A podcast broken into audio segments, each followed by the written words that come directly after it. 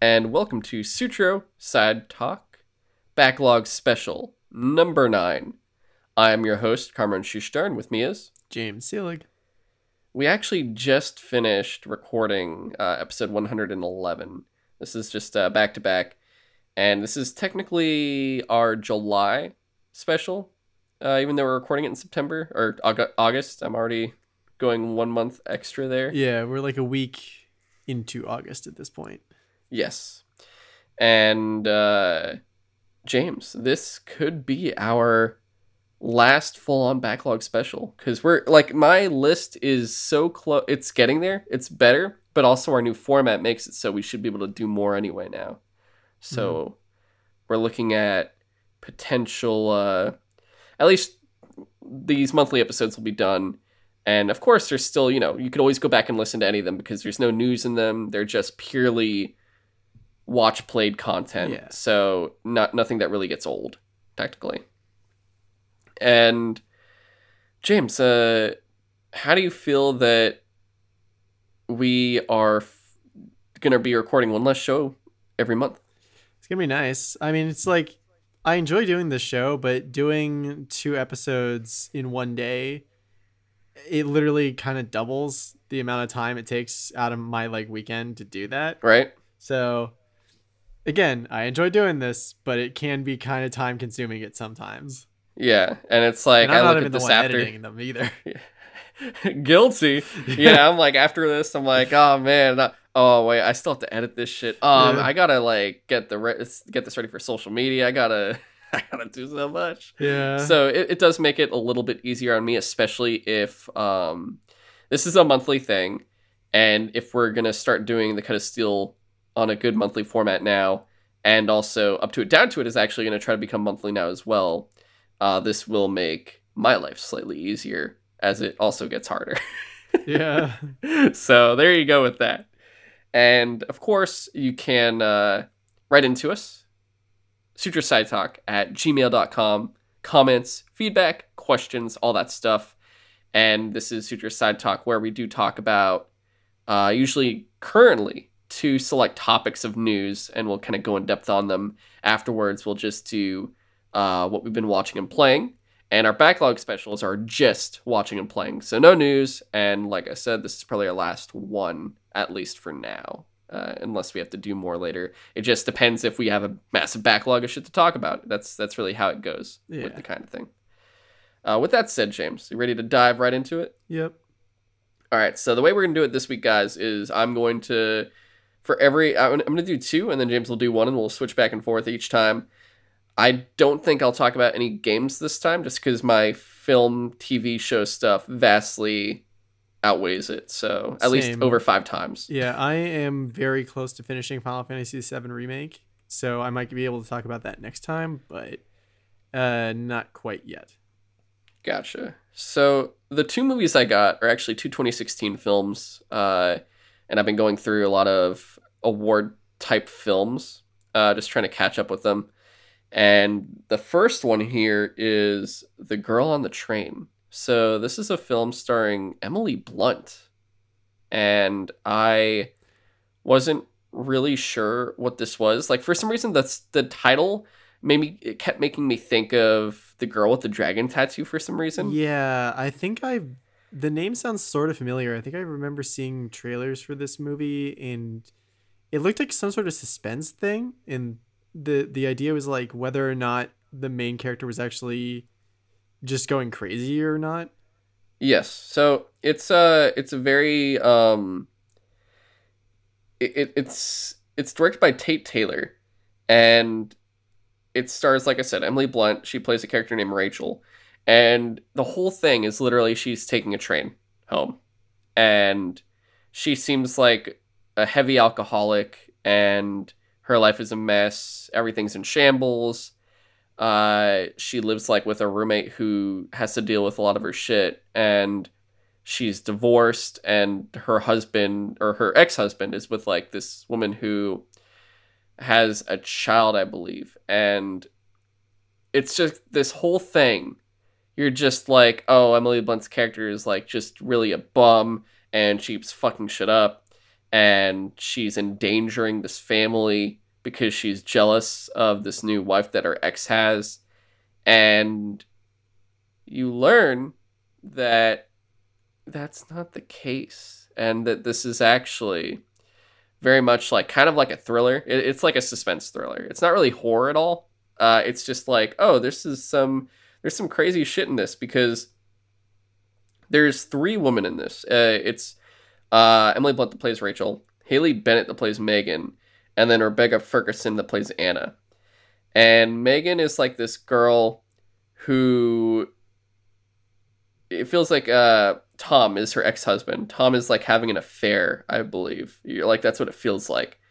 And Emily Blunt's character Rachel is like, what the hell's going on? And then there's Anna who is the woman that he left her for, and they have a kid. And I'm trying to recollect all of this. And what happens is their affair goes sour and he kills Megan like by accident, but he kills her and then he hides the body and stuff. And it turned out Emily Blunt's character Rachel suffered from some shock, I believe, that kind of just screwed up her mind. And her memories are all different. So like she's remembering like a dinner party and she's drunk and screwing everything up and he's just like I can't believe you did that and all this stuff and it's like her husband's work it's like a work um, dinner party. So she sees like the the boss's wife somewhere in the public. And she's like oh my god dear how are you doing? And uh, you're like oh why is she not so nice to her. Like she was like horrible at her dinner. And it's like oh you weren't bad. Like you you were collapsing from something and he was really horrible to you that whole time. We almost you know there was talk of him getting fired and stuff. And it was like wait. And she's like that's not how i remembered it. And it's like oh shit. Her memory's all fucked up. She's remember like her her ex-husband had like manipulated her into thinking it was always her fault when actually this whole time he was abusive he murdered a woman and he was actually the evil person this whole time when this like this entire movie you're thinking he's this calm collected guy who's like please leave me and my new family alone i don't want you getting near us huh. when in reality it was uh, when he was married to her he was actually really horrible to her but like her mind it like she didn't he she couldn't remember that at all. So that's why she perceived it the way he told her to perceive it. Interesting. And yeah, and he was actually this dude with really big anger issues and stuff to the point where literally he killed the woman he was having an affair with and all this other shit. And it becomes uh he uh like straight up just is about to kill her and also potentially his current wife and they actually team up and act, end up having to like I think Emily Blunt's character kills him, and like they explain everything, but it's like this whole thing because there's th- there that's going on. Uh, Megan, the woman he killed originally, her boyfriend is looking for her, and there's like a whole thing where Emily Blunt's character is trying to help him for a bit because she also sees like a guy that she feels like she can help, so she doesn't feel so helpless all the time.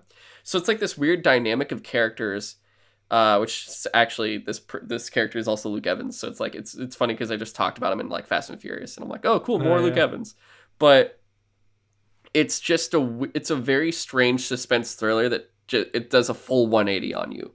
Like you're literally kind of going like, why am I watching this weird movie about this woman who seems like she's just fucking up her own life? To, oh my god, she's not crazy. This is actually her being manipulated this whole time. The the ex husband's actually a murderer you got to stop him. Holy shit. And it's not like a great movie. It's not bad. It's just kind of like a, a one and done, if that makes sense. Like it was like, oh, that was interesting. Okay. And then you move on. Right. It was it was like that kind of thing. Um, I don't think I'd ever watch it again unless there was someone that hadn't seen it and it'd be like, oh, I think you should really watch this. But otherwise, like, it was a good time. I, I think honestly, I'd only show it to someone if they were going like, I'm looking for like a suspense thriller specifically, right. and I'd be like, oh, I have something that you might like. Like it would be like that kind of thing, not just like, oh, generally any movie. I think you should watch this out of any other genre, that kind of thing. Right.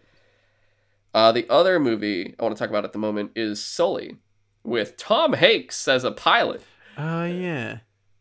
Yeah, so it's based on the true story uh, that was recent where uh, Captain Sullivan uh, had to pilot a plane into the uh, harbor in New York.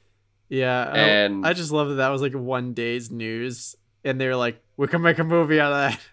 It really, yeah, they really, because it goes from like, oh shit, you landed this plane in the harbor to, yo, you didn't actually need to do that. Your plane would have been fine. you literally risked everyone's lives and your own for nothing and it goes through like a whole like that's that's what it felt weird so it's like they definitely draw this whole thing out into an entire film Huh. and they're utilizing you know tom hanks is the name of tom hanks it's Right. like oh shit because it's like it feels like that's been a very academy tom hanks relationship lately where it's like let's make a movie based on a true story and we'll have tom hanks play that character and we all knew it was, it was pre-planned that it would be like this and pre-planned that it'll be up for awards and stuff like that it all feels like it's like a self-fulfilling prophecy Yeah.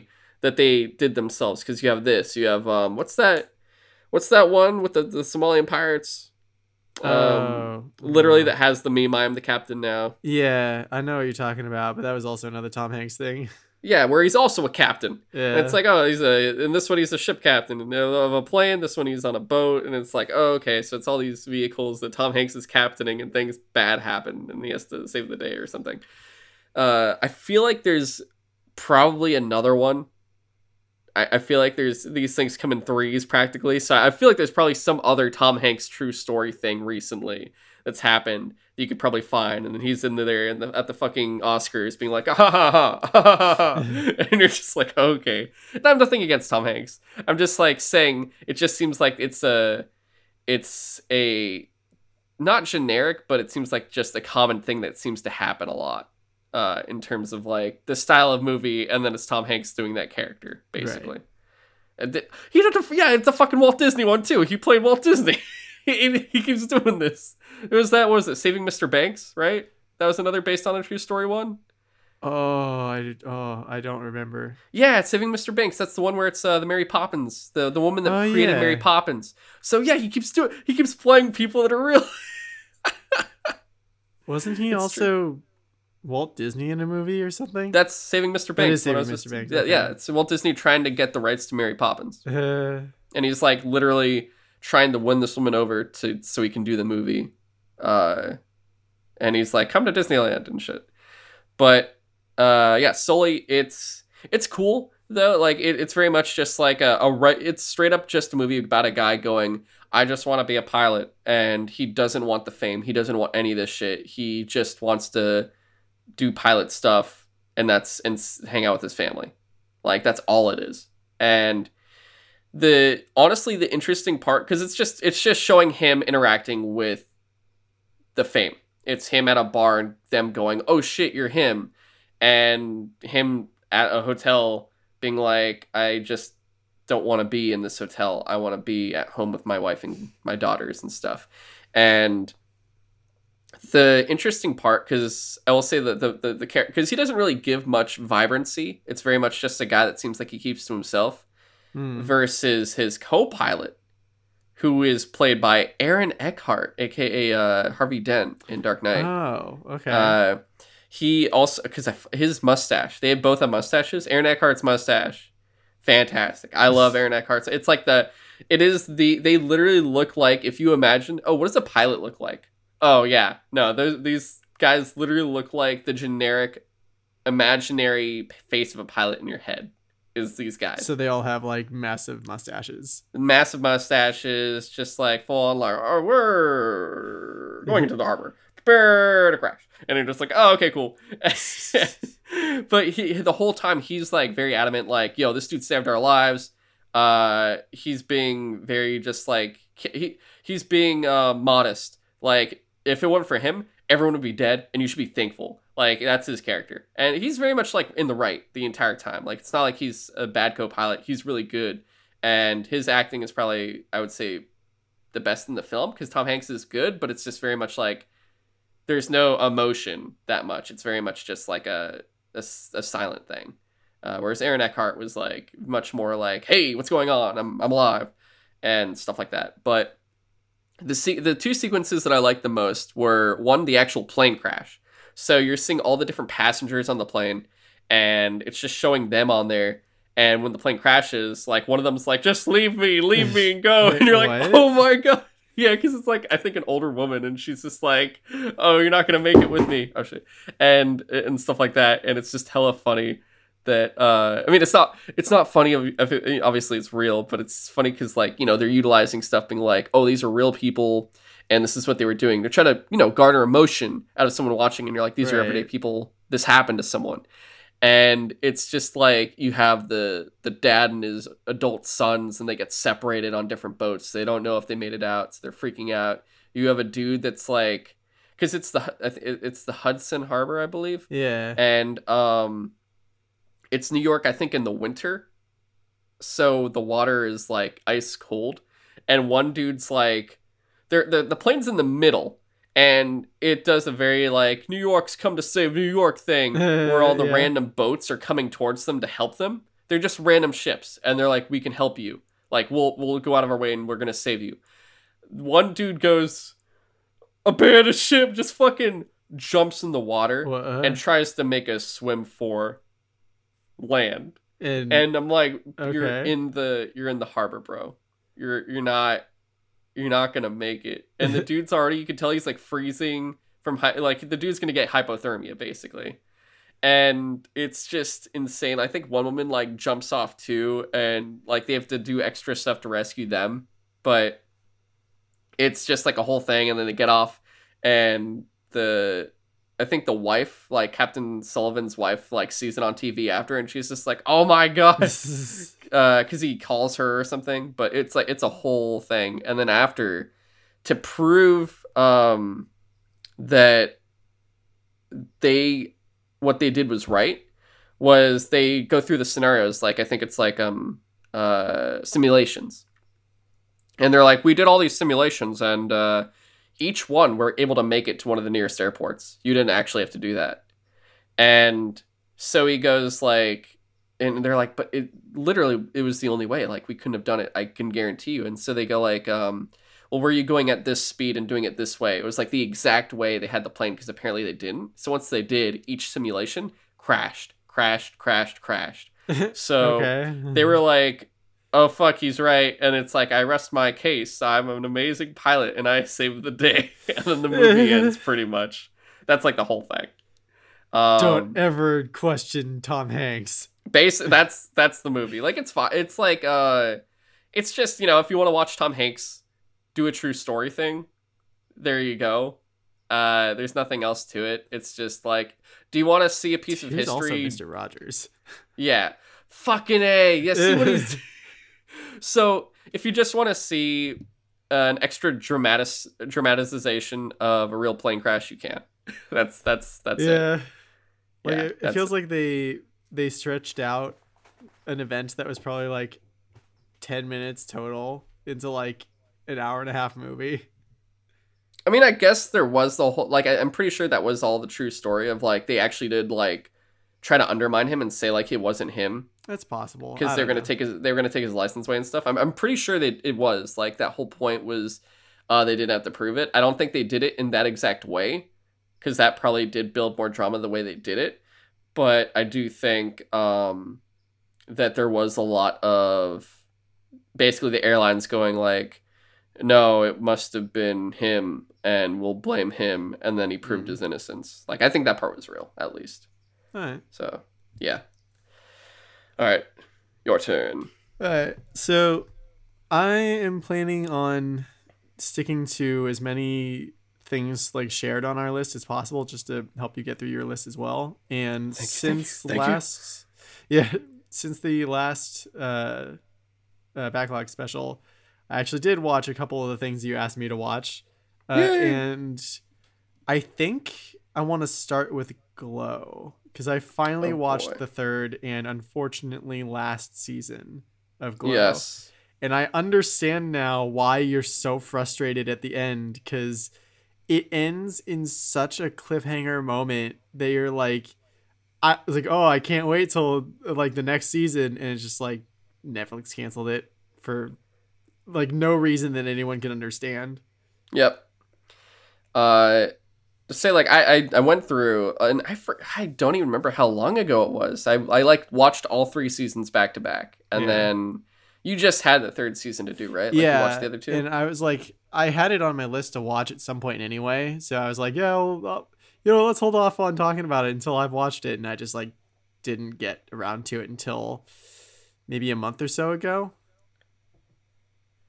yeah. So, I guess hmm, where where to start for this shit? Like, I guess who which which wrestlers were your favorite? oh man so i mean i love uh what what's her name the actress uh Alison Brie. Alison Brie like i think as she's Ruth. great She was um. What was her What was her Russian her name? character was zoya the destroyer That's what it was. Zoya the Destroyer. yeah and like her Horrible Russian exactly accent. antagonist but like the main Oh, Debbie? yeah debbie the uh liberty bell. Like okay so i i loved like all the characters for different reasons. Like i loved i think maybe my favorite character overall might be sam the like producer slash writer i guess the writer of the show. Like i loved the moment where someone was uh trying to tell him like but this character's super racist. He's like that's the point.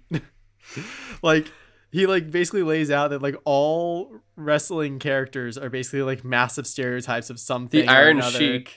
yeah I rest my case. yeah and he's just like yeah you, no one's supposed to take you seriously it's just supposed to be fun and so that's why there's like a full-on super american character liberty bell versus like the full-on russian character zoya the destroyer and then yeah like fortune cookie is the the chinese The- character and yeah like the iron sheik is the uh, the like iranian character because this is like back in the 70s or the no this is the 80s like back when like well i mean we still have a contentious Oh yeah, Arthie was uh she yeah she was like um what, what was her name? She was supposed to be like some uh I think it was supposed to be like Lebanese or something. Ah, i don't remember Um crap, but yeah no who- she's played by Sunita Mani and they gave her like a unibrow and oh, everything. Oh no, yeah, you're right. The I for some reason I thought when you said Iron Sheik that that was actually her character, like not No, that was the actual That, WWE. that was a real character in, in real Yeah, life. jabroni. Yeah, it was like, Yeah. he called people jabronis.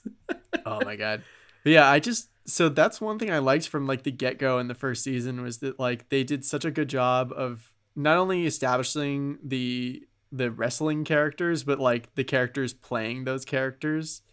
And I just The I had acting within the acting. Yeah, dude, I had so much fun when they actually got to doing their their shows and I was just like it brought me back to when I was a kid and actually legitimately liked to watch WWE and was just like this is fucking amazing. This is literally exactly what wrestling is, or at least how I It remember was. it as a kid. It's so well done. And they were funny as hell. So good. That Glow is actually hilarious. Like I was cracking up in that fucking show. Yeah. It's funny. It's also very serious at points as well. Dude. Like it's both. I like completely forgot about Bash having like who's like the producer of the show. Yeah. Uh, I totally forgot that in the first season he had that like friend of his that was like very clearly very gay, and just like oh yeah. he in Bash had like no idea about it He, he just didn't think about it until literally like one episode. They're like, oh yeah, he died. He- In like, San Francisco. Yeah, it's like, wait, what? It's like, oh, yeah, he shit. contracted some virus. They don't know what it is, but like it just you know it slowly got to him and he's dead. Uh, and I was like, oh shit, they actually went there. yeah, they went to the Damn. like this is also during like you know AIDS epidemic and yeah shit, this so- is like the 80s which is when like yeah the aids epidemic happened and like we really we literally did not know what was going on we just knew that like some people for some reason were just like their immune system was just like collapsing and we couldn't Yeah. tell why um this, Which also for Bash's reaction, just to say his reaction to it, you couldn't tell. Like at first, it's like, is it that he's sad that he's dead, or is he freaked out that he's like, oh my god, am I next? Because then he started like, didn't he start throwing shit away? something like that like he literally was like and that was the other thing is like back then like we didn't know how aids was transmitted either so people were literally afraid to touch people that Yeah. had aids or even touch things that people who had aids had touched. So like he's he's simultaneously going through like i just lost my best friend but also like oh my god my best friend was gay and he was like infected with something and i need i need to get everything of his out of here because i don't want to be next or whatever. And like and very clear and like later on in like the third season he definitely starts to go through his own like uh like he's definitely not fully gay he's definitely bi because he, he still loves or is interested in like his wife but he has that like one night stand with the the um he wasn't a bellhop he was like a, a male prostitute a gigolo that like worked in vegas like Yeah. in the area and it's like so he clearly has interest in men and he just like like a lot of people back then and even today like he just couldn't deal with like that side of himself and he just he really did not handle he it well. forced himself with women yeah. Yeah. uh, like the way he was he was very much a friend to some of them especially um the first relationship we really had was uh crap what was her name? Um i need to sorry i did, I just need to be to find her again. Uh carmen. You know she had like her the older brothers are all wrestlers like she came from a wrestling family and her father didn't want to allow her to stay so he's like oh we're going out and i'm her boyfriend and yeah stuff and then eventually, though, he marries um the British. I forget what the British britannica is. Britannica. uh, She's like a wasn't they made her like a, super scientist? scientist or whatever she's Yeah. like constantly trying to create like love potions and stuff I just love like she's in the skimpy outfit, but she still has the lab coat on. and like the So super if- dorky glasses it's oh my god, that shit was hilarious. Yeah. I- it felt like it was like you could double it up and be like, dude, this is this a porno or some shit? Like, what's going on? But uh, and then he actually marries her, like, because she was gonna get uh deported, I Mhm. think, and dude yeah, he saves her and she gets citizenship because of it. Dude, I loved in the third season when his mom shows up and he's like Oh terrified of her because he Isn't her name Birdie? is he like he doesn't even call her mom he calls her like Birdie which is like her name or, or something like that or or that's just what people call her and she's there because she assumes that this random girl who came out of nowhere and married his his her super rich son is just there for the money and like she takes uh ah, man I, I can't remember the the character's name other than britannica but she takes her out and she's like buying her clothes and she's trying to you know get her guard down and stuff like that and she literally britannica This is when they're in Vegas too. This is during season three, yeah this right? is this is the vegas Yeah. season and she's like listen i married your son for the wrong reasons and she's like wow you're really just coming out and saying it right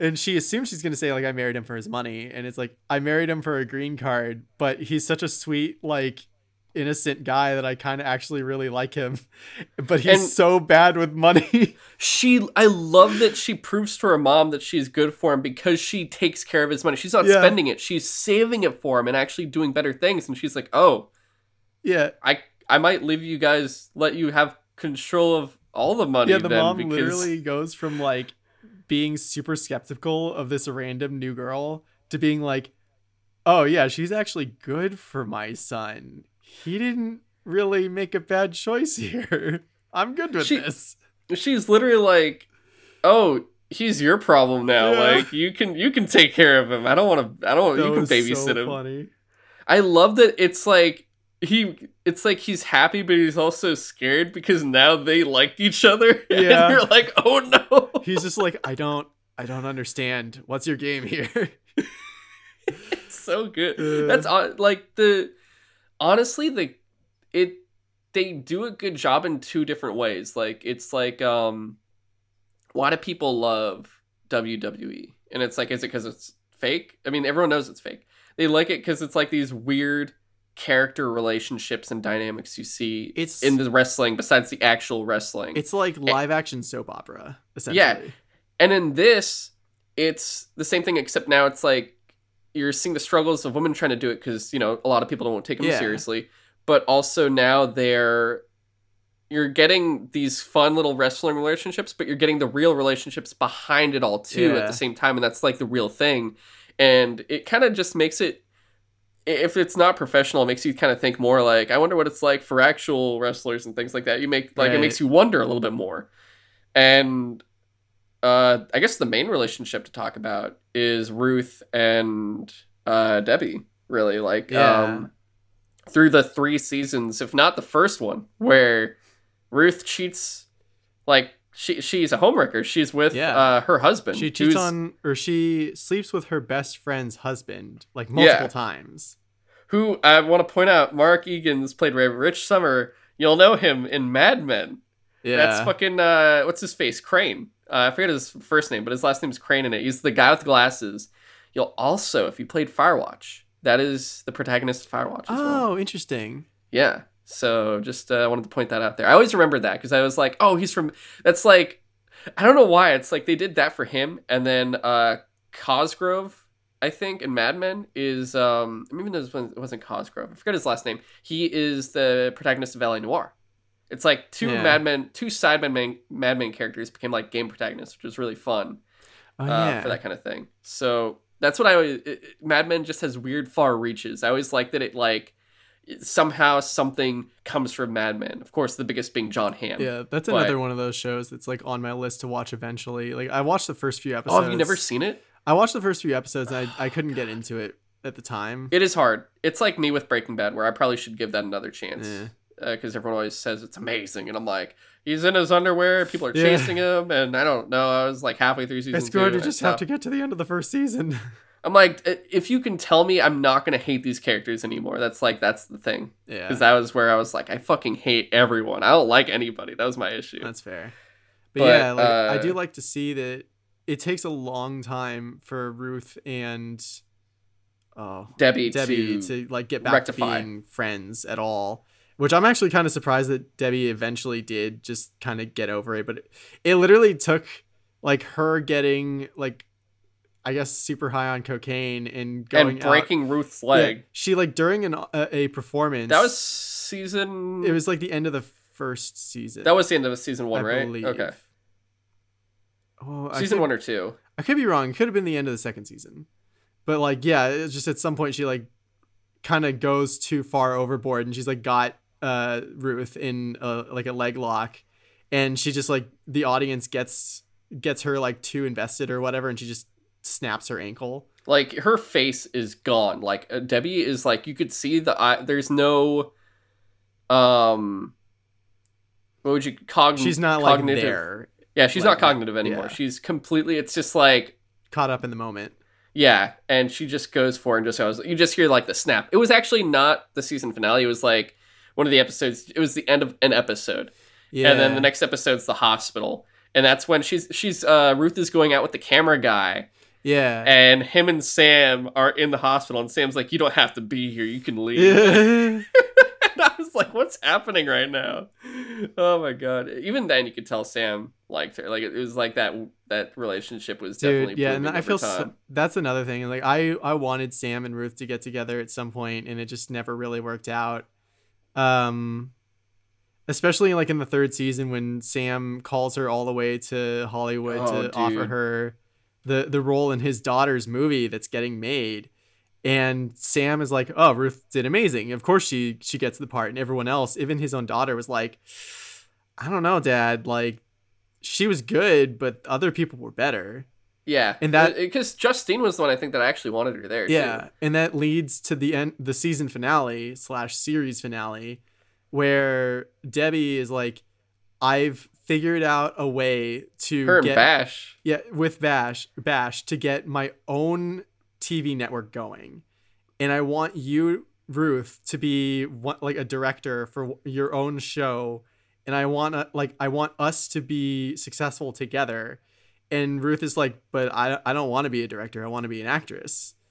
And This is um the season finale here. Is that the one where they're all going on the planes? It's like winter. yeah, they're all going they're all on going home. like separate uh, separate ways, and that's just how they leave it. Is like Debbie is trying to help Ruth, but like in a way that's kind of selfish, and like she didn't consider what Ruth actually wants. It's it's just like, oh, I'm I'm throwing you a bone. I'm helping you be successful. And she's like, but I I don't want to be successful. I I want to be a happy good actress, and they like they both go their separate ways and they're just you're like oh my god how are they gonna what happens next and it's like Nef- netflix is like we don't care Yeah, because it's not it's not like in the beginning where Ruth literally is hated by Debbie for what Yeah. she did, and eventually their friendship like re blossoms. Like they actually have a good friendship again. Where like I think even Debbie fucks up with like uh she even like tries to sabotage Ruth uh, when she's actually trying to go at the camera guy. But like this ending isn't like that with any of that hatred Oh, and- and that's the more other thing so Yeah. So it wasn't completely selfish. Debbie was literally like, I don't think that Ruth is ever going to make it as an actress, so I'm gonna Yeah. give her a way out. In and because they say she's a good director, like the way she organizes and leads everything, like she Mhm. can't. It's like, yeah, you may not. It's what you're good at, unfortunately, and it's like, yeah, you could still act and star and stuff if you really want to, but your true talent is in this area. And if you were an amazing actress, you would have gotten it already. kind of, exactly. at that so it's point. like she's being so Debbie was being like selfish, but also at the same time trying to be selfless. and realistic. Yeah, and realistic. uh, as well. And it's like the the way it ends for them too. It's not like their friendship is ending either. It's more like just realizing with each other, kind of like, yeah, oh like, fuck, they, they have kind of different goals, and Yeah. it's just how are they going to reconcile that? Can they reconcile that? And that's yeah, that's why it's super frustrating that at least for now we're not going to get to see that uh, conclusion. Alison Brie, I want to point out, is just getting unfinished content. It feels like yeah, it's like we're still waiting for that Community movie, and now it's like we're waiting for Glow season four. But there's like a campaign to make a Glow movie to at least just get the I'd be Get the fine with there? that if they could. The crazy thing too, it was supposed to happen. Apparently, I think it was actually that COVID screwed up the fourth season, and mm. they just said we're just not going to do it anymore. that's the like thing. they were going to do it. They did cancel it like midway through 2020, and people were just like, "What?" Yeah. So So that's what re- it really sucks with that. I guess my only other last thing to say is just like the my only complaint with the third season is just like because it took place in Vegas. I, don't, I guess being in Vegas doesn't really matter, but like they there was less of a focus on the actual wrestling show, and it was more just like the behind the scenes character relationship stuff, which I still yeah. enjoyed. But like I I just the highlights of the first two seasons were definitely like them doing their shows. I I really really liked that. It's because it, it definitely the difference there was you know in the first two seasons they're just still trying to maintain it, keep it going. Yeah. They keep making new stuff. When they get to Vegas, it's literally like if any, it's for whoever goes to Vegas. It's Yeah. repetition after that. That's why they're so tired of doing the same thing. Remember that episode where they Uh, switch everything up? and I feel so bad for like the welfare queen lady. It's so unfortunate that I can only remember their stage names, but uh, like because she, you find out like midway through the season, third season, that she is having like severe back problems, and she's just like forcing herself to go up on stage every night and do like you know like suplexes and stuff like that which are just like would be murder on your back anyway. And she like gets up in the morning just like takes a bunch of pills drinks a bunch of wine like relaxes her muscles with like a, a really hot shower. And you just like you can see there's an episode where they show like she's just taking more and more and more because the pain's getting worse and worse and worse to the point where like midway through one episode uh, one show she's just like can't go back outside because she literally can't move. She's like in Yeah. tears. She's she's, in in, so much pain. pain. And i was just like i feel so bad for this and she's like and she had been convincing herself that like oh there's only like th- three more shows to go. There's only two more shows to go and so she's like i can do this. I can i can stick it out for like till we're done. I can do this. And then bash without asking anyone is like i signed up us up for like another one year contract. And she's like i i can't do that. Yeah, because they, it's like, um, did, I forget, does she ever go to the doctor or anything? I don't remember anymore. I, I think they did eventually bring someone to check her out, but like I think their solution ended up being switching up her role so she was one of the old ladies that like barely had to move. Yeah, and then she was like, "Ah, yeah, yeah, that's what." It, Yeah. oh, okay, yeah, because I I do remember um her Tame has like two of the best like she her two episodes like it's only really two episodes Oh, where there's a big focus on her. That's one of them. The other is her son Dude, where it shows such- her getting up in the morning she goes to the fast food place like picks up donuts or whatever Yeah. and her son comes and she feels because her fucking name is welfare queen and she comes in with like fried chicken and shit and she's it's like all right as a wd like as a fucked up racist character it's fucking hilarious. Like it's so Yeah. it's so ridiculous. But then her her son, who's a scholarship, Yeah, like, he's like embarrassed son. by her, and Yeah. that's so heartbreaking because you could see that she enjoys doing her job. Like she has fun with it, and like even with the the crazy name, she's just like, no, it's just it's funny. And her son is like, mom, they're making fun of us. Like that's not funny to me. yeah, he he definitely couldn't take it. And then they go. She still, you know, they go to his university. And um, wasn't there a white girl that like talks to him, and then he looks to her after, and it's like that wasn't my name. Oh she yeah, confused me with the one other black guy in the school. yeah. I was just like, what the fuck? I couldn't believe that was oh my god. But um I don't know, it was very heartwarming when they do rectify it and he like understands more. Like he actually fully watches again. Yeah. And he's like, I could I could get it. Like I'm not gonna I don't li- I don't like it, but I understand. Yeah. And like at the end, like it's just them driving together where she gets to hang out with because it seems like you know she doesn't get to see her son that often, so it's very sweet Yeah. like when they do interact because it's like it's cool seeing all the different dynamics with the characters where Tammy is like a full on mother. She's like a mother of a fully grown son, whereas Debbie has an infant, like who's like a toddler by the end of season three. Um, freaking the rest of them are just like daughters. Like they're not even like even close to that yet. They're all very young. Um, I think only one of them just gets pregnant. I want to say. Um, what's her face? Voodoo. What was the name for Voodoo Queen? Uh, or her Oh. husband. Her husband came back. Sherry. Cherry. Yeah, yeah, yeah. So that was another one of the more, uh, more interesting uh, relationships, in my opinion, just because like it that was another really hard conversation for couples to have, where like the the dad or the the the husband, like he really wants to start a family, and she just really doesn't. Like she's she loves him, but she's like, you know, I my my job is very physically demanding, like and it, like by the third season she like really lays it out that like if if i were to get pregnant to have a kid like that would be at least several months where i couldn't uh like be a fighter or, or I couldn't do my job and then not not including after like i actually have the kid and then what if there are complications? You know i could be permanently giving up my career to have That's a what kid. it was. yeah. and and so like they have that moment where she's like you know he literally is just like well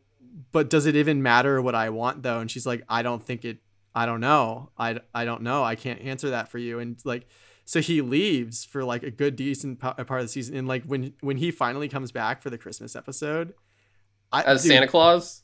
dude i started crying because like she had not seen him in months and just like clearly they still both love each other and want to get over what's keeping them apart but like it's such a like that's a really hard thing to compromise on Oh yeah, and he does compromise. He's like And, adoption. dude I, yeah and that's the thing is like i thought that was so sweet where he comes back and he's like i needed time i needed space to get over why i was so mad and you know you're right it is your body like it's not right for me to ask you to give up your body for us to have a family but like how, would you be fine with adoption because then i could be the father and like you could still have your body and i was just like that's a fucking smart answer or Yeah, like, really. solution like so i i loved their relationship that they they clearly love each other so much but there's that like one really important thing that is just so hard to reconcile with Yeah.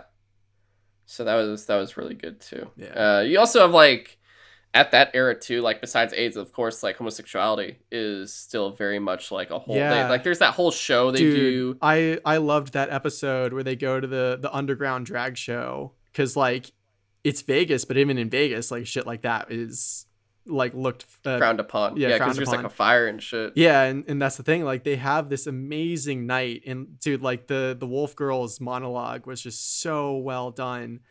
And then yeah, just like someone set fire to the place, and they all had to go running out, and there's like a bunch of slurs like spray painted all over the uh the walls of the building, and it's just like, yeah, like this is not a safe time for people like this. It's so sad.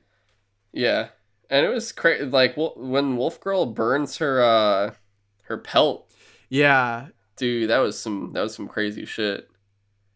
That that was yeah she definitely had a, shit. a lot of really good personal growth, like throughout this the show, honestly. Yeah, Sheila Sheila the She Wolf. That was her full full name there.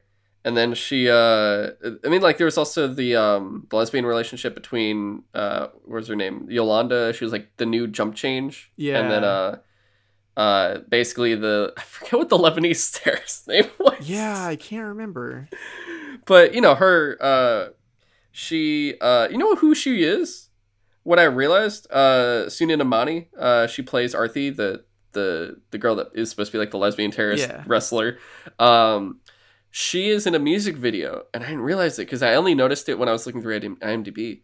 She's in Turned Down for What? She's the girl in that. Oh, really? That's her. Yeah, I was like, what? That funny. You know, you know what- which one that was, right? Where they keep Uh, falling through the roof, and that dude just keeps like dancing like a crazy dude. Oh no, I don't remember this. Oh, just look for uh "Turn Down for What" on YouTube later on. You'll you'll understand.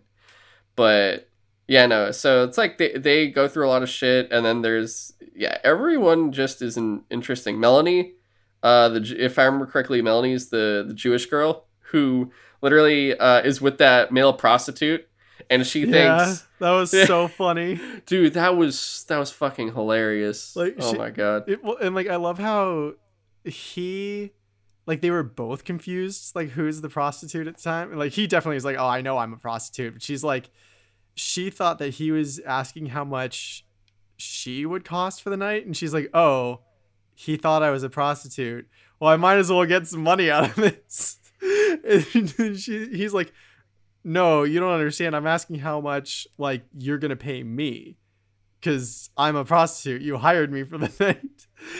like that was so funny.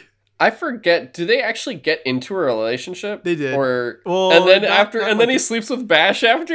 Yeah, that was so. It wasn't so much like I don't know if it was an official relationship or she just like routinely would like hire him from then on because she's like I like him. One or the other. Yeah. Yeah. Vegas is a weird place, man. But yeah, no, I, I really, I really do hope that show is brought back in some way because they, they deserve. Cl- Honestly, it's twenty times easier to get that show finished than it would be for Community. So to get that Community movie. So if we could get this first and get one closure, that would be that would be very nice. I think, yeah, to say I- the least. yeah. If they can't do a fourth season to finish everything up, then like a a movie I think would be worthwhile for sure. Yeah. Even though each was how long were the episodes? Like forty minutes, fifty yeah, minutes. it was about an hour long show each. Uh, each So then a movie wouldn't even barely do it justice. It'll just be an episode. Eh, Yeah, give me the fucking season. Just give me season four. Yeah. Just give me the four, fourth full season. Like, why did Netflix have to? I, I get like it's so weird too because it's one of like, their. It, unless I'm mistaken, it's like one of their more popular shows, and of all was. of all the things that they keep going, like the I, it's so weird to me that they just were like, we could do without Glow. Yeah, and it's like, dude, it's like if you did a fifth season of Stranger Things, like I get you're doing four now, but after this, you don't even need to. Do, that show's done. Like you don't need to Yeah. keep doing that one. But you you going to stop Glow when there was still like a ton more story there. And that's the thing is like, it's not even that there's an indefinite amount of Glow left. Like they were planning for one more it was season. four. Yeah, it was just four seasons. There was an end point. So, That's like, the just- worst part. I know like filmmaking is expensive, but just like, come on, just do the one last season and then you're done. Like you can, you could just be done with it then. just finish the. It's like Netflix and CW have opposite issues. CW will keep that show on life support where it's like we're in our 13th season yeah, and you're like, please stop. I don't know how much more Teen Angst I can handle. yep. Supernatural then- keeps finding new, new like astral They finally planes. ended that. Oh my gosh so they finally ended that. But they're making a spin-off. I'm like, for for fuck's like, god damn, dude. I- I'm- Is, it going to be called Paranormal? I don't know. All I know is I'm down to three shows, I think, and then or wait, no, is it four again? Because they the, the Superman show is actually really good. Yeah? I'm like, it's actually quality. Like, it's not even like, yeah, no, it's actually good. I'm like, fuck, this is. It's like that Legends of Tomorrow, and oh, I guess it's just some. Yeah, I think it's just that and Riverdale actually, and Riverdale is just stupid. It's just so stupid. It's so stupid. I, I can't. That show is so. It should not exist, but it does, and I need to stop, but I haven't figured out how yet. So I'm still figuring that part out. But I think I might actually stop watching that show soon. Le- Legends of Tomorrow and Superman are honestly the only two CW shows I actually want to watch. Um, but yeah, but that yeah, Glow season four, Glow season four. That's what I'm saying. But all right, all right. Anything else for that one? No, I think that's it. It's definitely like a very, very good, well done show. It's just got to have that asterisk on it of like that current ending is frustrating. Gotcha. Okay. Uh, my next thing is actually a trilogy of movies. I feel like it's easy to just talk about as a whole. It's uh, the Mothra Rebirth trilogy, which is like a '90s. So it, this is a very interesting point, James. This is between um, the Heisei and Millennium eras of Godzilla. So this is around the time these movies came out when '98 Godzilla came out for Oh, Matthew Broderick's Okay, Godzilla. interesting. Yeah, eh, because it's like, oh, we ended Godzilla with ha- with Godzilla versus Destoroyah. We literally like killed Godzilla. Godzilla's done. What do we do now? And then they're like, let's do a Mothra trilogy because we've, you know, we should maybe. I think it was the start of something where they they went. What if we tried to do other monster series now with the other Godzilla supporting characters we had before, like Mothra? And then '98 Godzilla came out, and they went, fuck uh we should go back and make things again to fix this shit. And then they said forget the forget the other monsters idea. Let's just do like six more godzilla movies instead. Um the mothra trilogy dude okay so they have like eight different mothras in this stuff What? like Mothra just keeps changing forms. Like first they're like, look, it's classic Mothra from like the Showa and Heisei era that you see from like the the Mothra one shot film, the Heisei stuff, all that everything. And there's always kids in these movies, and there's three sisters. Um, the two twins, you know, the two mini twin fairies. They have a third sister who's like a Rita Repulsa style villain. Oh, who's interesting. like ah! Okay. and they so the twins ride a little miniature fairy mothra. And the the third sister rides like this bat robot style monster that's also miniature and she's just always fucking with she's always like i'm gonna help make it she basically keeps going like make my monsters grow and she'll like Oh go my and find real? some new monster and make it into the villain of the movie and sometimes she'll get like humans with her to help her or Oh. they'll, she'll make them work for so her. does she show up throughout the trilogy? yes Ah, All- so the recurring characters are these three fairies and mothra okay. and each set of people are different though. So like the first one, um, Mothra has to fight uh Desghidorah, who's like a it's like if Ghidorah had a shitty little brother who had a growth issue. Uh that would be like Desghidorah. Um it, it- it's very it's very interesting. He's like if you look up the picture of him, just look up like Desghidorah, um, and you'll kind of see what it looks like. Or just look up Mothra Rebirth, and then Desghidorah, if I remember correctly. Uh, you'll definitely see what I'm talking about. And he he's just like a weird, like I said, he's just like a Ghidorah with four ha- of like four feet, um, three heads still, but just smaller. And Mothra, of course, has an egg. Mothra dies, as expected, James.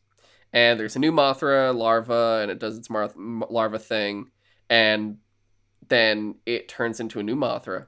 And I believe this Mothra's name is Leo Mothra. So this is the new, um, the new standard form of Mothra, and it's like this cool design, like it's a, a very crisp design of Mothra, where, uh, it just looks more blue it's not that classic color anymore and he just looks more advanced and he's stronger and you're like oh shit it's like a brand new mothra and that's how they're like oh this is how this trilogy is going to go like this was an exit of the showa era heisei era mothra and this new mothra now is going to be the star of the next three movies and uh, he ends up fighting Desghidorah and destroying him, and it's like all this crazy shit, and you're like, "Whoa, this is insane!" And it's really cool, honestly. Um, the one other thing this movie does, like the the Mothra trilogy, is very unique compared to all the Godzilla movies in the term of there's the fairies reoccurring every single time. You have a Rita Repulsa style villain that's there every time, making monsters grow,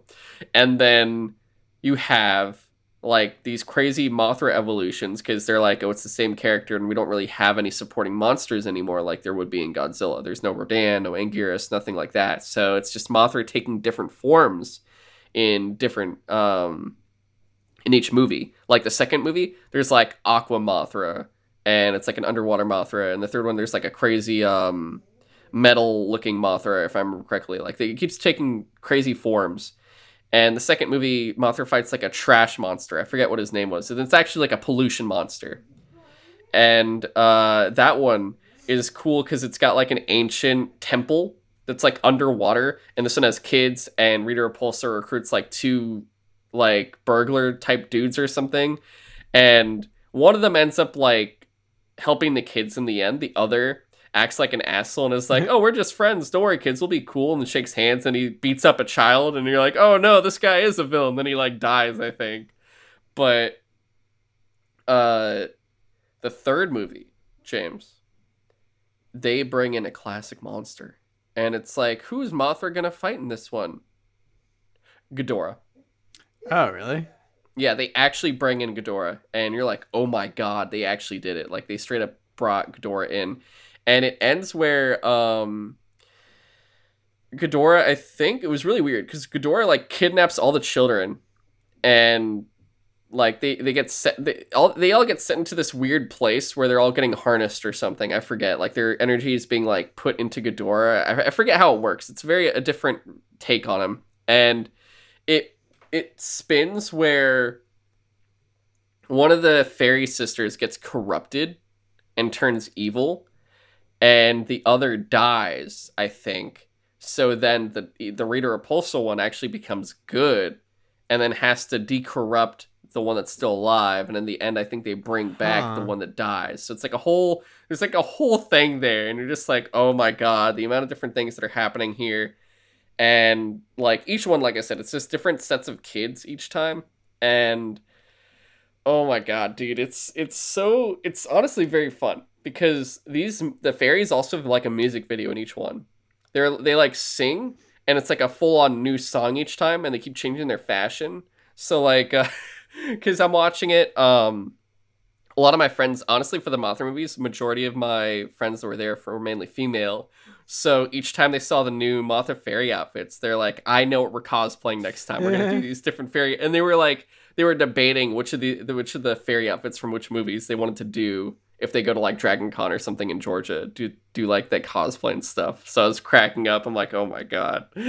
but dude, uh, uh, just honestly, if you guys want to, look up the Mothra Rebirth fairy songs, and you're gonna see all the different songs they are, and they're actually pretty good. But like, it, it's just crazy because it's like nothing like a Godzilla movie. You have just crazy interactions with kids, Rita Repulsa, music videos, Mothra keep changing different forms for probably toys and then like literally, oh, it's Ghidorah's little brother. Oh, it's a trash monster. Oh, it's actually Ghidorah. Like it's just insanity. But they're really fun movies, and I think like there's only four Mothra movies. There's the original uh, 50s movie, or no, it's 60s. Sorry, it's like a 62 movie if I remember correctly, and then there's this trilogy from the 90s, late 90s. So definitely check them out. They're a lot. They feel a lot more. Um, you know they're after the Heisei era, so there's more tech behind them, but they're still like they may have aged a little bit, but they still work for like over 20 year old movies, I guess you could say. But yeah, that's the Mothra trilogy, man. Mothra Rebirth trilogy. I don't know. Uh, do you want to do another one, or should I do one more? Mm, I guess we'll treat that as one. You can do one more. Okay. All right. Uh, another movie I watched. You're, you're gonna like this. Uh, rewatched Cloverfield, bro. The first one. Yeah, the actual Cloverfield, the, not, right, not fucking, yeah, not not Ten Cloverfield Lane or Cloverfield Paradox. Uh, yeah. Uh, the actual monster film. Okay, cool. I like yeah. that one. It holds up still. Um, it still works exact like it doesn't feel aged at all. It it still holds up great, and I was more actually kind of annoyed watching it by the end because uh looking back like if you guys haven't seen it go watch cloverfield it's it's one of the best modern monster movies. It was directed by J.J. Abrams, I believe. I just think it was such a good choice to uh, to do like if you're gonna do a kaiju movie, how do you set it apart from all the others that have done it for so long and done it pretty well? make it a found footage movie. Like Yeah. make it be like what would it literally be like for just some random people in the city trying to avoid all the devastation and like one of them is just filming it just for like I don't know, to have a record later. Yeah. And I will say like okay, cuz like I want you to look at where we are now. We we had this crazy found footage movie that came out when we were in high school Yeah. and it's really cool and you're like I want a second one. And they originally it sounded like the thought was you would get the perspective of someone that was on the other side of the bridge before it got destroyed. That would be interesting. Yeah, and that was the original thought, and then it changed, and then we got 10 Cloverfield Lane, which we didn't know was 10 Cloverfield Lane. Like, we watch it, and they're like, oh, it's sort of tied in, and there's like aliens and shit, except it's John Goodman in a bunker, and you're like, what the fuck is happening? Yeah. And it's like, okay, that movie's actually really good standalone. Like, you don't need to watch Cloverfield, it just works on its own. It's just a crazy fucking cool movie. And then you get Cloverfield Paradox, which goes straight to Netflix it's so bad. and it's so fucking bad and they end it with a tease that they just it's like if um if someone just gave you a really you went on a really bad date with someone and as they're leaving they somehow like were able to shit on your chest and you're like why would you do this to me that was cloverfield paradox because the ending is just the they go down to the surface and they're like i hope nothing Yeah. changed and you see the cloverfield monster come up and you're just like I literally the entire movie was like, I mean, this is an interesting concept, but like I don't understand how it's related to Cloverfield at all until that monster like pops out over the clouds, and I was like, oh, they just like. and then it goes to credits and Yeah. it's just like fuck you I was like, you bastards! You just threw that shit in there so you could call it a Cloverfield movie. That was actually like a oh my god they killed Kenny you bastards moment. Yeah. Like So I definitely I- agree with you there. That like the the original movie, I still think also holds up. Granted, I haven't watched it anytime recently, but like, and yeah, Ten Cloverfield Lane was like good, but it's kind of its own separate thing. That just it happens to be in the same world, I guess. But yeah. it is uh, frustrating to see like so much potential from the first one and like they could have just left it alone at that and I, I probably would have been fine with it and then they were like no we can milk it for more and then they just ruined Milk it, it. Dude, I you know what the the craziest part about uh Cloverfield Paradox was? I actually kept um all right, so I I think it was Oscar it came out on an Oscar night, right? I think. It came out the night of the Oh, Oscars. something like that it definitely released like i think they literally did a thing where it's like and it's out now and i was like oh yeah, interesting it was on Oscar night, and I remember I talked to my friends Roman and Ty, and maybe one other person I can't remember, but we watched it immediately. We are like, "Oh shit!" Jumped on, group watched it, and we like synced, and we're like, "Let's do it." And we're like, "What the fuck is this?" And the wor- the craziest part, I kept saying what was gonna happen. And it just came out, and I had never seen it before. Well, it's like- I straight up like I would say like, "Oh, watch, it's gonna do this" or blah blah blah this.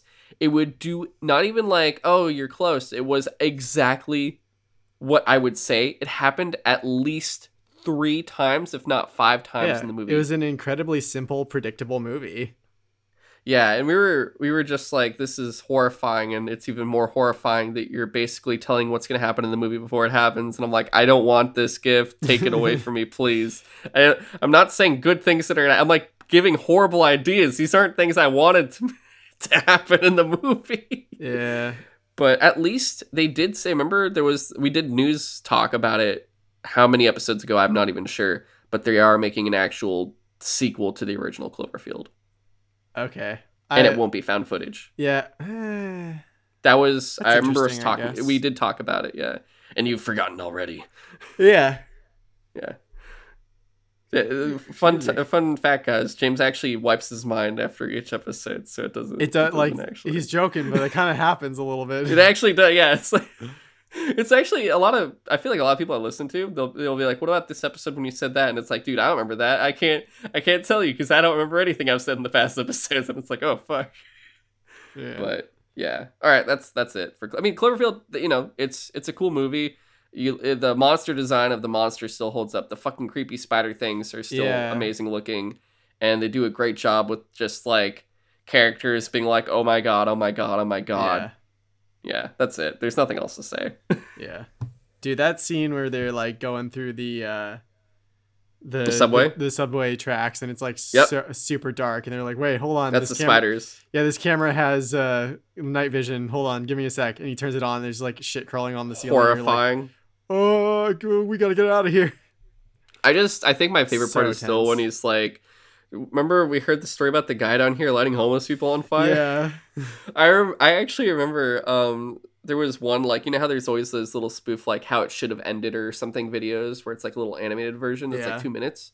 There was one where it was Cloverfield and in one of them where it's like the it kept moving from like thing to thing and one it actually shows them and there's a flaming homeless guy running towards him and they're like oh no like that was actually that that shit's fucking hilarious. Uh, if they actually put that in the real movie where there's a, a homeless man on fire running towards them and they're like, "Oh my god!" it was a deleted scene. Exactly, that would have been hilarious though. Anyway, your turn. All right, let's see. What do I want to talk about? Uh, oh yeah, the other shared thing, Attack on Titan season. Oh, was it season three or season four? Uh, the final season is season four. It's season four, Okay. part one. Yeah. oh So I boy! Oh boy! So I apparently had stopped watching Attack on Titan like mid season three, so I had to get through the end of that too. So oh I really? I had stopped before like them finally talking about like the revelation of everything, uh, like why the their like civilization is the way it is, like wh- why the walls are a thing, and like where they even came from, and so I guess again for things for like almost everything we talk about on especially these uh, backlog special shows all spoilers so i like the concept that the that this island is like everyone is descendant from the titans essentially Yeah. and All um El- Eldians are. Yeah. yeah, and like the, in the season four, they kind of cover like the history of the Eldians and like where like supposedly some some person way back in like ancient history made an appeal to depending on who you ask either the gods or the devil and was like give me ultimate power and that they became the first titan and they Yeah. apparently reigned for something like 13 years until they were split apart into a bunch of smaller titans and that's where the 13 special titans come from and that also means that like we have apparently not seen all the different kinds of titans that there are uh, by season four and dude when they get to the warhammer titan i was like oh holy shit this thing is amazing Bro, did you like the time jump though? It's like uh, I forget how many. It's um, it was interesting Five years, right? something like that and it's like, like th- three or five years. it's crazy to me that like now Eren is like kind of the bad guy. And dude, like I I thought it was so insane that he somehow made his way to um Marley, which is like the the I guess antagonist nation. But it's actually it's uh nine titans, not thirteen. Sorry. Is it 9? Oh, okay. Yeah, it's nine. I don't know why I thought I guess 13 I thought I guess because of the years. Uh, and that's the other thing apparently once you inherit one of those special titan powers you can only live for like 13 years supposedly. I think that's why. Uh, it might have been that was the number you were thinking. Yeah. Uh, so that means Eren has a limited amount of time to live. Uh, Armin, who became the colossal titan, has a limited amount of time to live. Reiner and um, the other people, dude, I like literally did not realize that the cart titan was that like one girl who was just going around Pieck? on all fours for so long. I Did literally you love how its peaks just always there? Just like Yeah. I, I, my back's kind of fucked up. she's like now, constantly I'm crawling around on all fours because she's like, yeah, I'm just used to doing that now. And it took me so long to make that connection that she was that weird horse faced Titan in the first se- Yep. in the second season that was like the one that they used as like a cart bearer. And I was like, because the whole time I was like, oh, this is a new character. I, I wonder what ti kind of Titan she turns into. And then they like mentioned the cart Titan, and I was like, wait, that Titan Just, fr- like that titan was like not just some random weird like divergent titan like because they mentioned that there are like abnormal Oh, the- titans Yeah, the ones that are always running like creepily. yeah i didn't think that literally the cart shit. titan was like a special one Oh no, I knew because uh, I mean, it was always had something on it on uh, on her back, but also Yeah, I just assumed that the the Beast Titan was controlling like a variant or whatever, because that's what he's good at. Uh, Yeah. But then, like, it eventually clicked that, like, oh, sh- that's why she constantly is walking on all fours. She's not some weird spider titan. She's that cart titan. dude, I cracked the amount of memes with Pieck are fucking hilarious because it's like one dude's like it shows a guy being like, oh, what a stupid looking Titan, and then it shows the girl, and it shows Pieck, and then the guy starts blushing like, oh, Yeah. it's just so fucking funny. It's so Uh. good, like everything from her and her like uh her gunner team, and Dude, like yeah, uh, that's so cool that like when you actually get so that I actually really liked that the first I want to say like half ish of the fourth season doesn't even follow the main characters that you've come to know for the last like few seasons. It so goes over first- like the Marleyan forces. the uh this arc is called the Marley arc. Yeah. uh, at least in the manga. Like each each uh, each season covers two arcs of the manga. And so I loved that like you get to see what like the Marley army uses Eldian or people of Eldian descent for. And like Yeah. First off I I kind of liked that they were going with a little bit of the the Jewish uh, heritage Yeah, it was thing. very yeah, it was very Jewish. well, especially with like the oh. Mar- the uh, the Eldian patches that they have to wear or the armbands they have to wear to designate themselves when they and they and they have to wear those when they go outside of their like essentially ghettos that are yeah, and the Mar- walled off. Marleyans look very German too. And that's the like other the regular thing. ones. And they're literally willing to just like sacrifice as many Eldians as they need to to get the the job done because like fuck them. They're they're descendant from devils or whatever. Yeah, and uh so like you get to see how the Marleyans normally use their Titan like forces. And yeah like Pieck is like they just cover her in like metal plating and give her like a, a, uh gunner crew. And they use her as a tank. And I thought that was so cool. And then like the horrifying nature that like they have a, a like once they get the anti-air cannons taken out they go to um they they have like a, a zeppelin fly overhead and they Yep. have zeke the beast titan just like and apparently he can do this even when he's outside of titan form he just like shouts at a bunch of eldians and they just turn into titans mid like falling through the well, air they have to have the. uh did they know. actually inject them first I think yeah, they they they had them first. They were already ready. Like if you could tell, you look at the guys' faces, like they're already pre-prepped. Well, I think I think they were just like terrified because they knew what was going to happen to them. Yeah, Uh, but, but, like, but they like they have to have. He can't do it naturally. Like he has. They have to have the. uh Okay, because I, I, I thought that they made it seem like he can just like activate any Titan he wants because like that's also what he did in um uh when he was in oh god uh Paradise where he he literally can- just he turned can, an like- entire town. That's the thing. He uh fed them wine beforehand too. Oh, you're right. This, this He got into their water fluid, I supply. forgot about that. Yeah. Yeah, so I just thought it was insane that they literally just turn a bunch of people mid-air and use them as just like m- mass bombardment. Yeah. And it wasn't even just to, like to drop a bunch of titans on the town. They literally were like, we're dropping hundreds of pounds of like flesh onto this town, and it's just gonna destroy some portion of it. And then once that, uh, once like the titans are running free, we send in like the armored titan and the other, uh, and the beast titan, and we just like de- decimate their fleet in the bay. And But you also Marley see wins. um that at this point too, uh the world has gotten higher technology, so they're Yeah. getting more anti like they have anti Titan cannons. And that's the stuff other that just, thing is, like, like- make quick work of them. I thought that was so interesting that in like they spend so long showing you how terrifying the Titans are and how it, like, extreme training is required to fight the Titans on the on Paradise, which is what the uh, the rest of the series the rest of the series takes place on an island that the rest of the world knows uh, knows as Paradise or whatever. yeah. and it's and then you go over to like the mainland and it's like world war two era technology i want to say and yeah there's like tank shells that can just like punch through the armored titan no problem so at this point like the they call it the era of like titan sup- uh, supremacy is coming to an end and like marley can no longer rely on like having the most powerful forces in the world because the rest of the world is catching up and making these weapons that can literally kill titans no problem Which is why they need the founding Titan to uh, have more control. If they have the Yeah. control on Titans, then they could do more. So I thought that was such an interesting thing. And I also I loved that they spend so long in the first few episodes introducing you to a bunch of new characters.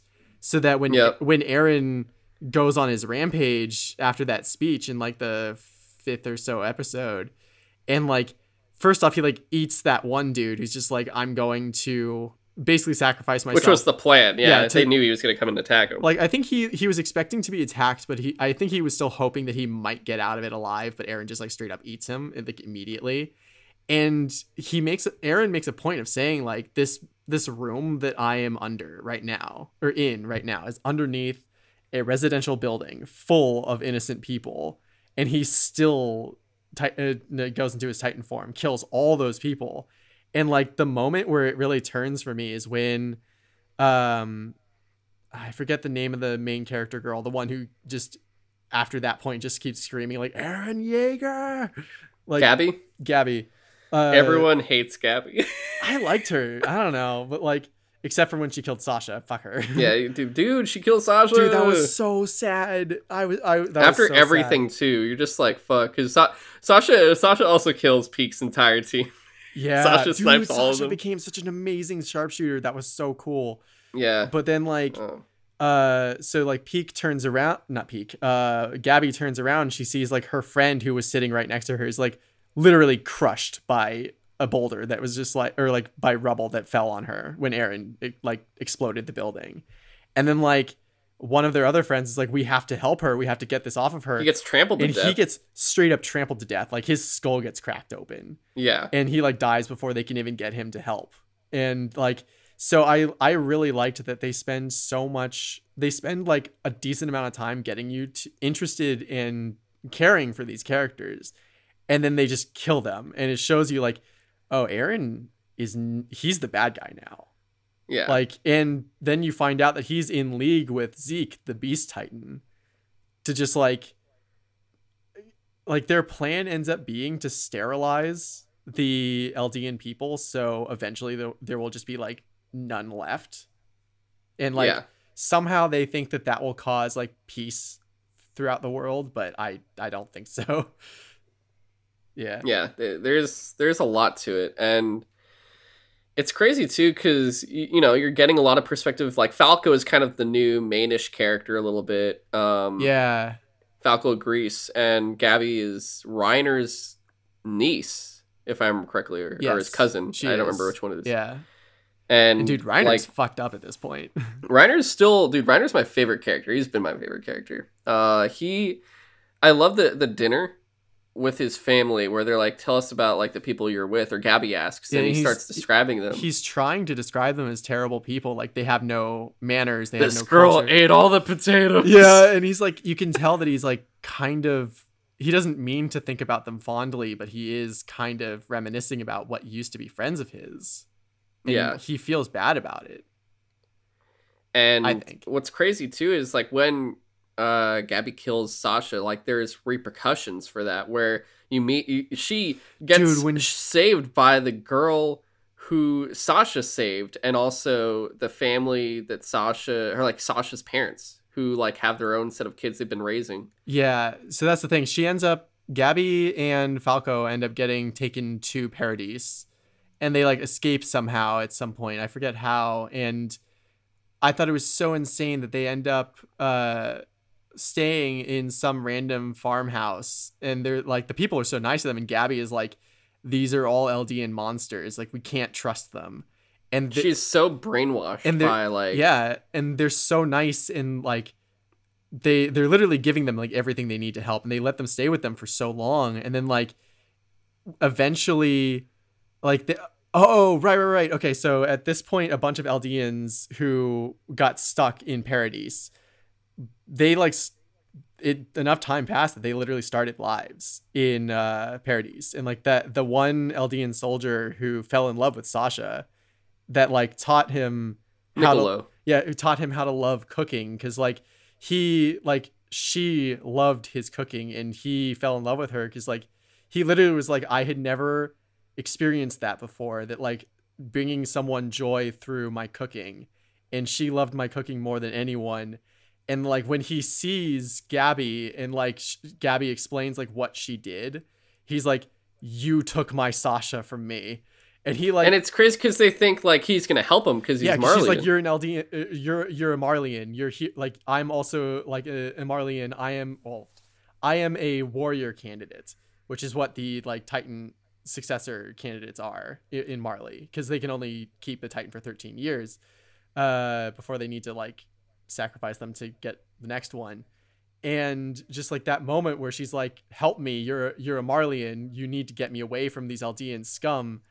and he's like you took my sasha from me and he brings her up to uh the Falco gets got hard, dude. dude like falco like The first off, yeah, falco like takes the shot for her like because he was about to bra- like brain her in the head with like a wine bottle and so like Falco is like out cold she, he brings her upstairs because like he apparently at this point has like his own restaurant in uh in paradise.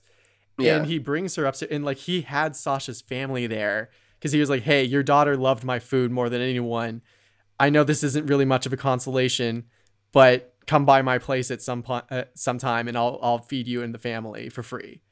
And so they do that and that's why they're there. And Yeah. so he brings Gabi up and he's like this is the person who killed your daughter. And like the one girl in the family that was that knew that the other two were from Marley, uh, that Falco and Gabi were from Marley, like, and had been trying to help her find help them find a way to get back home, because and it was like the proof that like not all Eldians are evil and selfish, yeah, and like the the parents are like, you know, we might hate her and we miss our daughter, but we can't kill this child. We can't do it. And then like the the daughter who's just like had been trying to help them the whole time, she loses her shit and she's like, "You She stole my sister from me. Like you deserve to die." And I was just like, "This shit's fucking heavy, man." dude. It's incredibly. And then Eren comes and you're like, oh, Yeah, then Eren it shows up and just you're like, keeps getting "Oh worse. my It just keeps getting worse, and that's the most insane part of it. Yeah. especially like Zeke like fucking over that entire scout corps uh when he turns them all that was so sad because then it's like was you like oh, that was so sad. Yeah. And even, is like, like, I uh, need like these are all people I used to know, and I have to kill them now. worst part too is like one of the girls that was complaining to him earlier is the one that's carrying him that whole time that one titan Yeah. it's like always running like you're just like oh that's her that sucks ass that like that that that really sucks And then the revelation that like the Titan that killed Eren's mom way back in the origin the like first episode or two, I forget, I think it was the first episode. That was their father's ex-wife. that's Zeke's mom That's Zeke's mom. Yep. She's a royal titan and I was like, "What the fuck? What are the odds?" Yep. She is uh yeah, that you find you find that one out more though in the uh third season, I believe, at the end of the third season. oh yeah, you're right. Yeah, it's like at the at the season finale of it when they do the whole flashback of Grisha's perspective, Yeah, and then you get Zeke's perspective after, Yeah, and you're like, okay, Eren finally starts to remember his father's memories. yeah, and you also get you understand why Zeke is also the way he is because Grisha kind of sucked at being a dad as well. Oh, but Um, then yeah, dude, the revelation later on, the reason why Zeke turned in Grisha and his mom wasn't because he was so brainwashed by Marley. It was because like the previous Beast Titan was like, I I don't want you to die, and if you don't turn in your parents, you're going to be taken away just like they will. So you're only the only way that you can succeed in like helping the Eldian people the way you want to is to turn in your parents. Yeah, Like, there's so many layers to this show. It's so insane. And then the end, dude, the end where uh, they set that whole thing up, and Pico Galliard uh, comes in and shit as the uh, fucking what's it called? The um, what's the small Titan called again? Uh, the fast one. Oh, the the Jaw Titan. Jaw Titan comes up, Dude, yeah, and you see like- like the the the the air machine. Uh, fucking how did I, the zeppelins coming in Yeah. and stuff? It's Dude, like I, I oh. love the the Beast Titan, not the Beast Titan, the Jaw Titan. Like, so we saw the Jaw Titan wielded by Ymir. Ymir in the and it turns out she didn't even know how to use it really. Yeah, and that's the thing is like her Titan was just like it had strong jaws and claws and it was fast, but like wielded by someone who can truly bring out its full potential. It literally has like a hardened face in like Yeah, Pico Galliard, who it's like he ate the woman who ate his brother. Yeah, and that's the other thing. Like that's just I kind of feel bad for Ymir that like she just wanted answers and they just like bring her back to Marley and immediately sacrifice her basically. Yeah, she she got an off-screen death, man. I mean, Yeah. practically. Yeah, and then like dude, the moment and back to Eren's rampage in uh Marley, like that scene where he uses the jaw titan to crush the the like crystal that the the Warhammer Titan was like trying to stay safe in is so insane. He's literally like Pico is just like, stop, stop, please stop. And he's just like Eren's literally just using him as a nutcracker. Dude, that was so intense and crazy. And then like he drags he drags them into it too. Like he drags all the uh uh the Eldians, like you know, his people, like Miki- Yeah. Mikasa and Ar- Armin has to destroy an entire navy. And dude, Fleet that was just- so I okay, my favorite moment possibly from that uh whole rampage episode was just when the jaw titan comes out of nowhere and he's like trying to fight Eren and then like the scout corps shows up and is just decimating him and he's like I don't understand but I'm a titan. Why are you not running away from me? And I'm like dude this is what they do. They I- kill it titans. really- I I really love that in this whole time the scout corps has become so advanced and strong. And it's great because it's like one thing the one issue is of course they make the Eldians and Marley look good, but they make the Eldians from Eldia look really bad because now the entire world was hit, like all the diplomats, and you're just like, oh, That's the thing. now it's like the entire world is against uh Paradise. except for the Japanese, uh, they're like, I forget what their nation is called, but yeah, they're like, because Yeah. Mikasa's part of the royal family, and you're like, what? what? Yeah, so that's and this is kind of leads to the last bit for this is like I thought that Hulu only had like the first half of the season and I was cuz like that ha- that happens sometimes for Hulu where they'll they'll like have a break where they they can't get any of the new episodes for a while and then I literally started talking to a coworker about like how I started watching the last season of uh uh Attack on Titan and I said like yeah I got for some reason Hulu only has like up to this point and she's like oh no that's just where it ends and I was like well, no you, you're joking right? That can't be right. It's like oh yeah they only contracted for like x amount of episodes. So when the studio like did that many episodes they just kind of like stopped. And so like i think they're trying to work out finishing the season or the series for real but it's just like it is frustrating that at least for now this is literally all we get. And it ended with like such a crazy cliffhanger of like yeah the jaw titan coming out of nowhere. Eren is like about to face down the beast titan again and i'm just like whoa cool i can't wait to see what happens next and it's like you'll have to wait a while probably Yeah. The current, uh, they've been saying winter 2022, so the Ugh. expectation for part two of the final season is January, February Ugh. of next year. well that's not great Yeah, I know. It could be. I mean, it could be. Remember, like I feel like they these things happen. To, all right, Attack on Titan. Like it could be worse. Remember the gap between season one and two?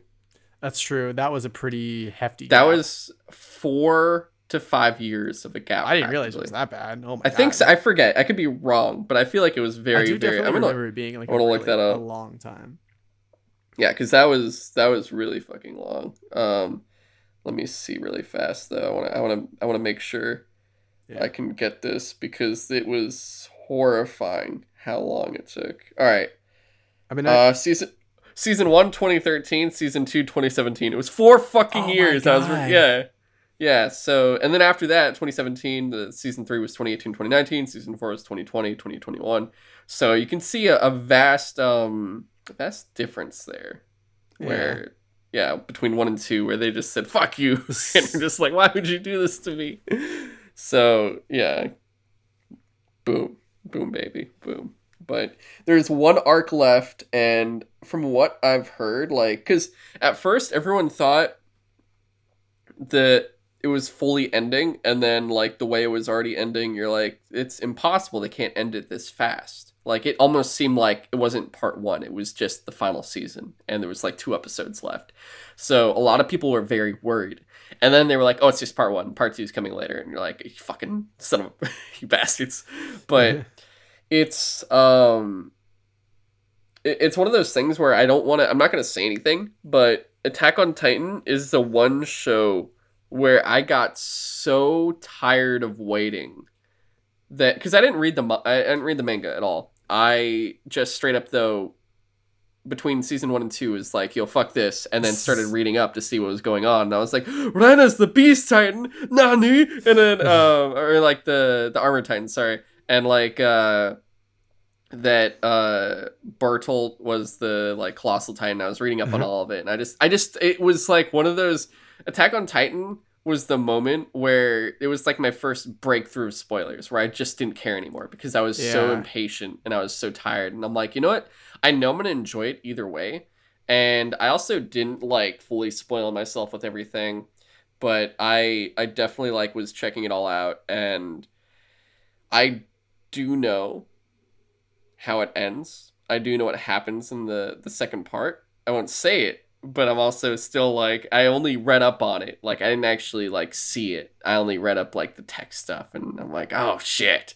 But I I definitely want to see it unfold in this show because that's what it's still that's why I'm waiting so long. And it's like yeah. killing me. And that's the thing is like if I really want to know how the story ends, I could just read the manga, but like at this point I've waited so long for this series to just be over that or to be completed that I'm fine waiting another however long a period of time it is to get to the last bit of the last season, but it is probably just anywhere from uh 5 to 7 months I would say most likely. that's not that bad. I I can wait. Uh, if anything, six months, five to six months, I would say. But yeah, I I will I will wait patiently at this time. It could be worse, James. Uh, the creator could be George R. R. Martin, yeah. and that that could happen. Imagine Very that, because then we would have gotten a an animated. It would have been like the fucking live action Attack on Titan movie, where the the last season of the anime would just be completely different from the manga, and you'd be like, fuck. Yeah. Which, uh, once again, if people don't know, um, don't watch the live action, the two live action Attack on Titan movies.